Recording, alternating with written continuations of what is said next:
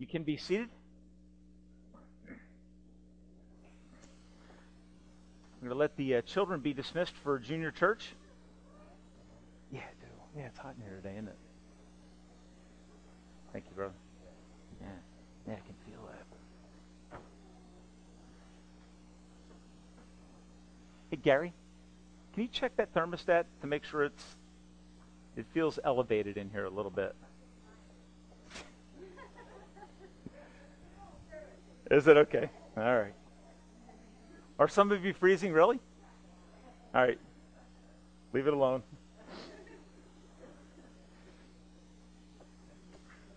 I want you to turn in your Bibles this morning to the book of Ephesians. The book of Ephesians. We're going to look at a few passages, so you can start out in chapter 1. And I want to read for you verses 5 through 8. I'm sorry, verse 4 through 8. Ephesians chapter 1. And then we're going to be hanging out in Ephesians a little bit this morning, so just be prepared to move around in that portion of Scripture. The Word of God says that He chose us in Him before the creation of the world to be holy and blameless in His sight. In love, He predestined us to be adopted as His sons through Jesus Christ in accordance with His pleasure and will, to the praise of His glorious grace which He has freely given us in the one He loves. In Him we have redemption through His blood, the forgiveness of sins. Turn ahead then to chapter 2 and verse 19. Chapter 2 and verse 19. Consequently, you are no longer foreigners and aliens, but fellow citizens with the people of God and members of God's own household. Cross the page to chapter 3 and verse 20. Now to Him who is able to do immeasurably more than all we could ask or imagine, according to His power that is at work within us, to Him be glory in the church and in Christ Jesus throughout all generations, forever and ever. Amen. Now, one of the themes that you will notice emerging as you go through the book of Ephesians is that it is a book about the body of Christ. The body of Christ in the book of Ephesians is referred to as the church. Now, I want to ask you a question as I just begin our discussion this morning. What vehicle has God chosen today to impact our world? What is His instrument of choice to impact the world in which He has called us to live? You know the answer to that question? Okay? It is the theme of the book of Ephesians. The church, the body of Christ, is the means that God has put His blessing upon, and it is the means that He is filled with His personal presence through the Spirit to impact the world that you and I have been called to live in. We are to take the gospel of Christ to the next generation. We are to display the glory of God and the glory of Christ on the earth in which God has called us to live. Now, if that is the case, if God has chosen the church to be the means by which He will display His glory, the gospel, and His grace to the world around us, then what do you think would be Satan's main objective?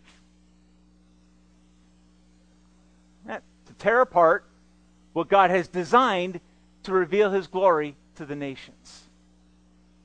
That would be very clear. Hence, I believe Jesus says in Matthew chapter 16 and verse 18, I will build my church, and the gates of hell will what? Not prevail against it. Why would Jesus give that promise? Because we as believers, I believe, are in a pitted battle with the evil one who wants to seek to derail or devalue the church, the body of Christ, so that the witness that God intends through the church is somehow diminished and affected. What that verse indicates is that we live with opposition against what God is seeking to do in our midst as a church family.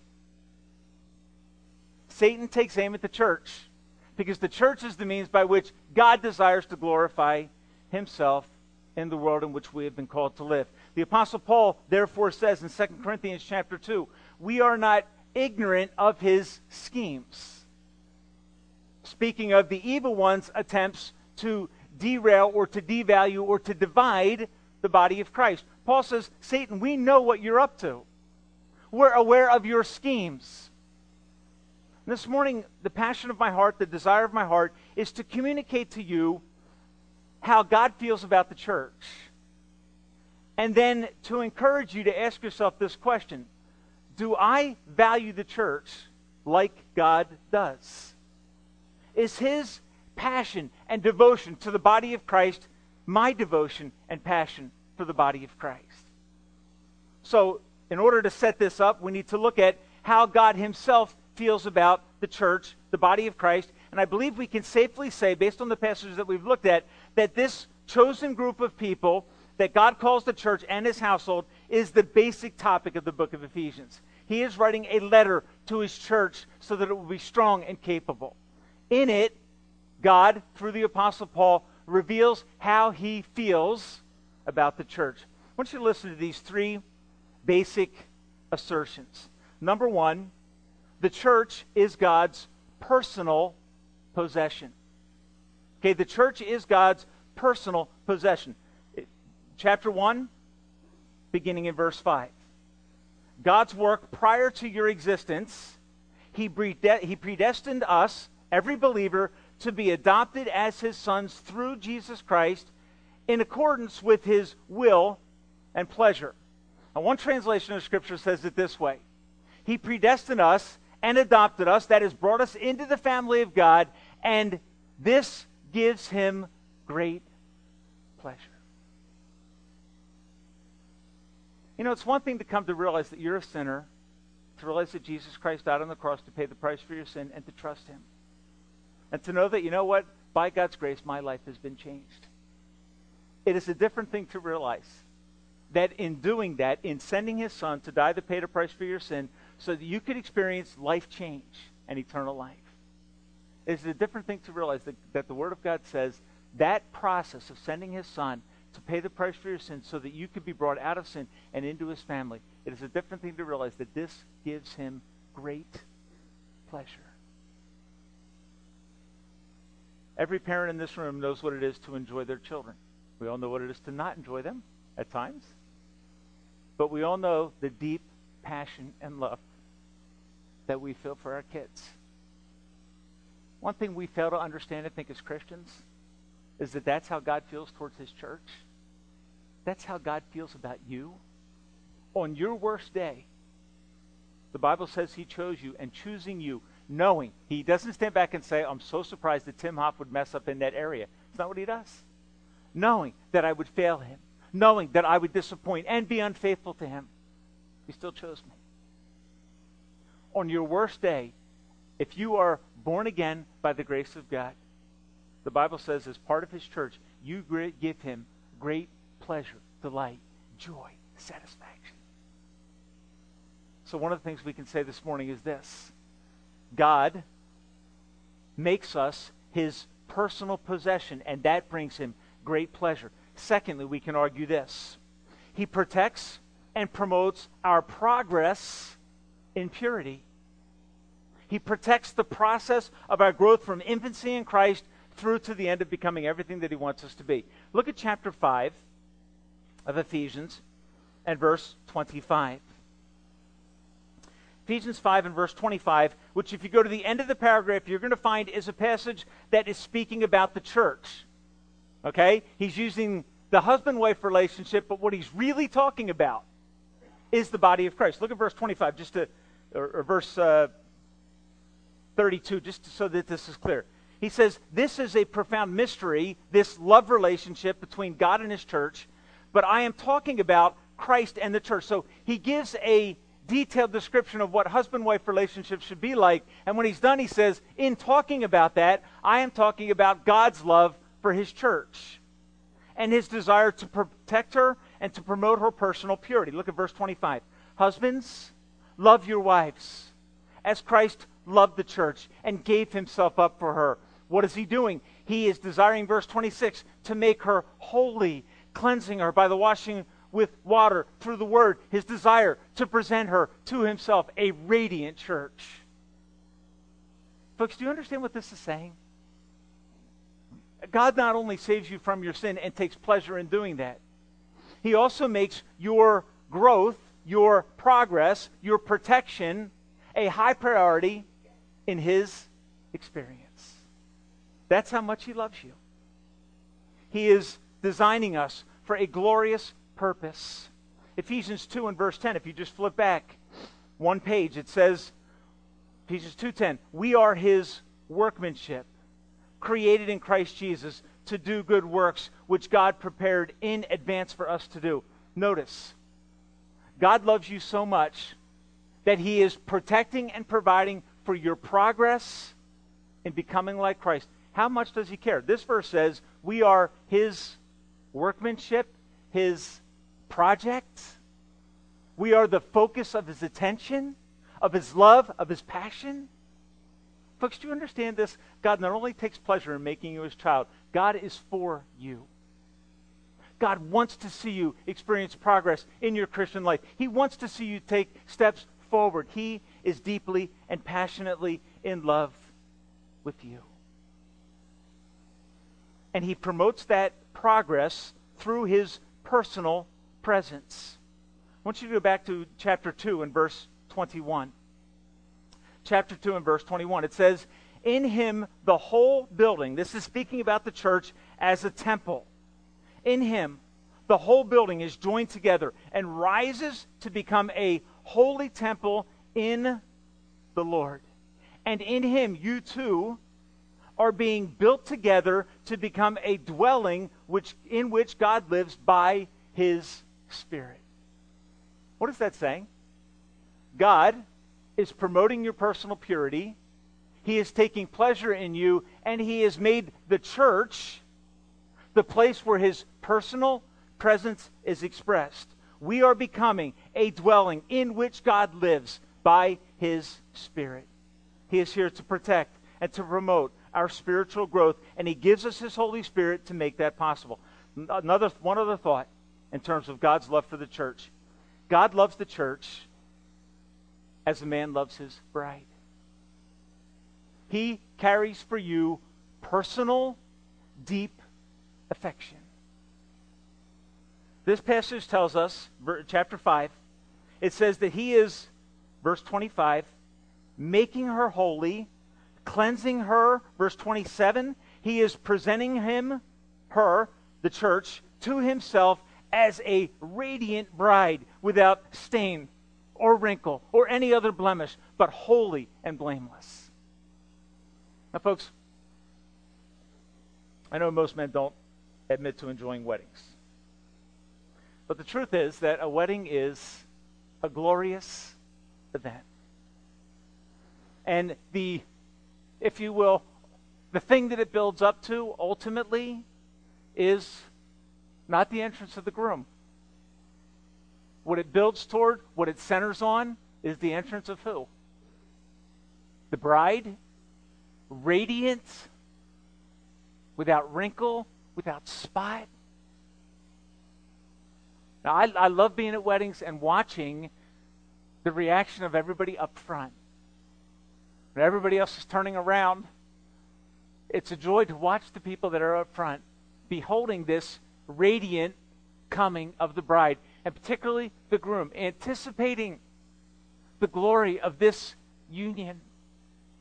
And in that moment, because in humanity what happens, we experience that glorious moment, but we end up going through a difficult experience long term, don't we, because of our fallen nature. As husbands, we fail to love our bride and to seek to see her grow and to become everything that God wants her to be. God never falls down on the job. He looks at you today like an awaiting groom at the front of an auditorium, seeing his bride coming towards him one day to receive her. In all her glory, he is thrilled with you. He takes delight in you. God loves his church. Now, folks, you may have come here today having a bad day. You may be coming off a bad week. you need to realize that God's commitment to your progress and purity, God's commitment to love you passionately, has not been diminished by your failures. Why does everyone like a love story? Why? Why do most people like a movie like Pride and Prejudice? You gotta men put up with it a little bit, but truth is, in the end, it's the movie you sat down with your wife to watch because you knew you should. But in the end, it's hard to deny the impact of a love story. It's hard to resist the draw, to enter in, and in those movie settings where it's painted in a way that is, we know, unrealistic, to watch the ideal. And what do you do? I can tell you what you do. In your heart, you are longing for that. And you think, I can find it in my wife. And I get pretty close. I have been blessed. But every mate will disappoint their mate, won't they? We live in a fallen world. But the truth is this. All of us are longing for that perfect love. I want to tell you something this morning. If you know Jesus Christ, Paul wants you to know that when he's talking about a man and a woman, he is talking about God's passion and love for the church. We watch the story, we see the dramatic statements of love, and all of us in our hearts are thinking, I wish that was my experience. It's, as Tim Keller puts it, it's the love song that sounds familiar that you've never heard. Because in your heart of hearts, it's what you're longing for. And so it sounds familiar. But it's not, because it's not a song that's ever been sung. It's what your heart has been longing for all along. Folks, I want to tell you this. When you come into the body of Christ, when you come to saving faith in Jesus Christ, he receives you as his bride, radiant, and takes personal interest in your progress and purity. God, simply put, loves the church and has made it his number one priority on planet Earth, for taking the message of Christ to the world. Now, the question I want to ask you in light of that brief summary from this passage is this. If God loves the church, every person in this room who has believed in the Lord Jesus Christ as Savior, God loves them, every one. If God loves the church, then I have to ask myself a question. Shouldn't I love what God loves? If God loves the church, then isn't it logical to assume, as Jesus himself said, he commissions his disciples, John 20:21, what you saw me do, go and do it. Be imitators of God, right? That's the command that we have as the church. My question this morning is, how would that look? And I just want to give you a couple ways that we can become passionate about the church in the sense that God is passionate about the church. Number one is this. Value the church as God's family, as God's plan. Value the church like God does. You know how God values the church? He sees the church as his family. That, I believe, is emphasized in Ephesians chapter 2 and verse 19. Ephesians 2 and verse 19, it says, consequently, you are no longer foreigners and aliens, but fellow citizens with God's people and members of God's, New International Version has household. The word that you literally could use here is, you are members of his family. When you came to Christ, you got a new family. You have brothers and sisters who deserve, who need your love and affection and concern. God loves the church. He wants us to value the church as a family. Probably the best illustration or the best description of valuing the church as family is this concept of commitment. The way I value the church is by being committed to her. Now, I understand this morning that we are all, as Christians, part of a larger work of God, the universal or invisible body of Christ. I believe that's what Matthew 16:18 is talking about. Jesus says, I will build my church. But God calls every believer to live in a church just like the church in Ephesus or Calvary Chapel down in Philadelphia, or the chapel at Warren Valley in Washington, New Jersey. He calls us to be part of and to value his family as it is reflected in local communities. God wants us to love the local church like we should love our families. What are the enemies of that love, of that value? Can I say that in our culture, busyness, options get in the way of valuing the church like God wants us to? God wants us to be committed to the local expression of his presence. Busyness becomes a great enemy. Disappointment with other people becomes a great enemy. Demonic attack from the evil one coming against the church and dividing it can cause us to draw away from the church. But what we need to realize is this: Jesus Christ's commitment to build his church has not ended. He says, I will build my church. And that passion should be our passion in spite of the struggles and difficulties that we experience. John Stott says this about the church. Often she is often in rags and tatters, stained and ugly, despised and persecuted. But one day she, the church, will be seen for what she is. Nothing less than the bride of Christ, free from spots, wrinkles, or any disfigurement, holy and without blemish, beautiful and glorious. It is to this constructive end that the church has been working and is continuing to work. The bride does not make herself presentable. It is the bridegroom, in this case, who labors to beautify her in order to present her to himself. Folks, do you understand that in spite of all the blemishes that are part of our experience in the body of Christ, the struggles, disappointments that we all have from time to time, that God is still committed to the value of the church, to the value of each other? And he wants us, as his church, to do the same. Can we be honest and say that sometimes we have a shallow, if not casual, commitment to the body of Christ? That we don't see the importance of the bigger picture that we are part of by God's design. God loves you individually, but God loves his church corporately and regularly speaks about the church as a body, as a household, as his family. Folks, the challenge I just want to put before you this morning is, would we as a church be willing to commit to valuing the body of Christ like God does? The second thought is this: love the church like family. Verse 19 of chapter 2 says we are members of God's family, of his household. In Matthew 22, verses 37 to 38, Jesus says this. The whole commandment can be summed up in two commands. Love the Lord your God with all your heart, with all your soul, with all your mind, and all your strength, and love your neighbor as yourself. Do I love the body of Christ like God has called me to love her? Do I value her and cherish her?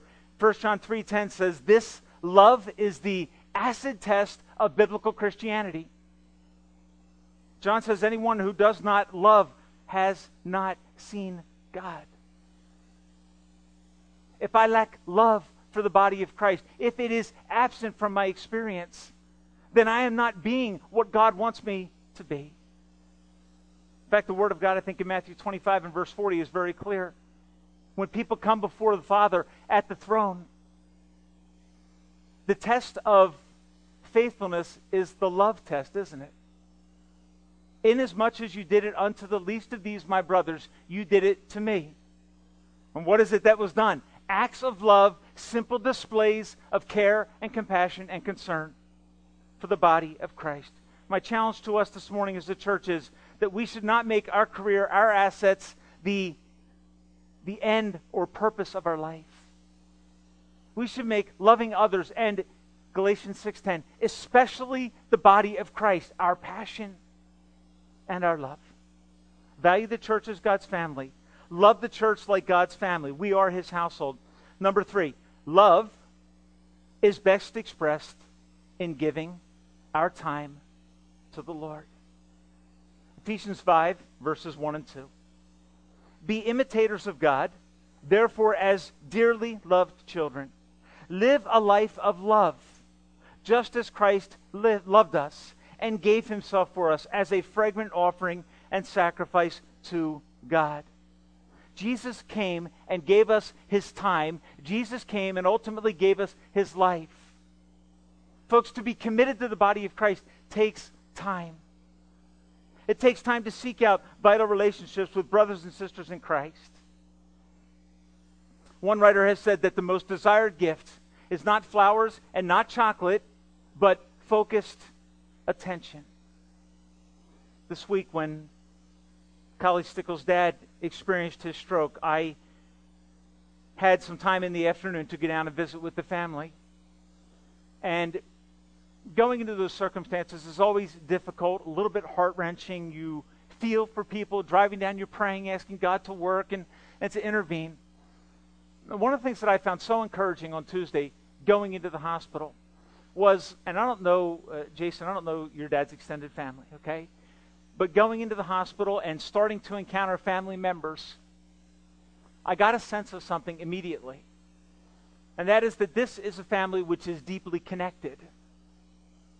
That when Dad was struggling, everybody found time to put aside busyness, their plans, to come and to be sure that love was expressed and known. Now, nobody has to tell me that the family of the Stickles loves their dad. I went down and saw it. I saw people canceling their schedules and coming, putting off work schedules, other expectations and requirements on the day, which all of us have, set it all aside. Why? Because time is the... Hope's orientation looks naturally northward. Sure, I mean, if everything is being gobbled up around you by the Muslims, you're going to be looking elsewhere. All this pressure from the south reorients the church. It's like, can you imagine having a... And literally, you can be a hero to everyone else when you're not being a hero to those that mean the most. Until you're being a hero to your family, ministry doesn't start. I remember 1981 when I was praying about my ministry. And I'll never forget on my face. In fact, Ralph, I missed your appointment that day. I had an appointment with Ralph and Edna, and I missed that appointment that day. I was on my face praying on a Saturday, and I was supposed to meet with them, and I totally forgot it. Best expression of love. Folks, one of the ways that we can value the church more is to find out what time we can give to her and to see how we can best use that to see what God is doing in our midst as a church family to grow and to make progress. The last thought I want to impress upon you is this. The church has a God-given calling. That calling is to take the message of the good news of Christ to a dying world, to a needy world. Love, therefore, is how the church impacts the world. Love is how the church impacts the world. John 13, verses 34 and 35, Jesus said this, "By this, they will know that you are my disciples, if you what? Love one another." Folks, I think our church can have a bigger impact. For that to happen, we as a church family are going to have to increase the value of the church as God's plan. We are going to have to love the church like we love our families. We're going to have to express that love through giving our time, carving out time to make the body of Christ a priority in our lives. Not a sidebar, but a centerpiece in what God is seeking to do in our world. And when we do that, we will begin to impact the world around us.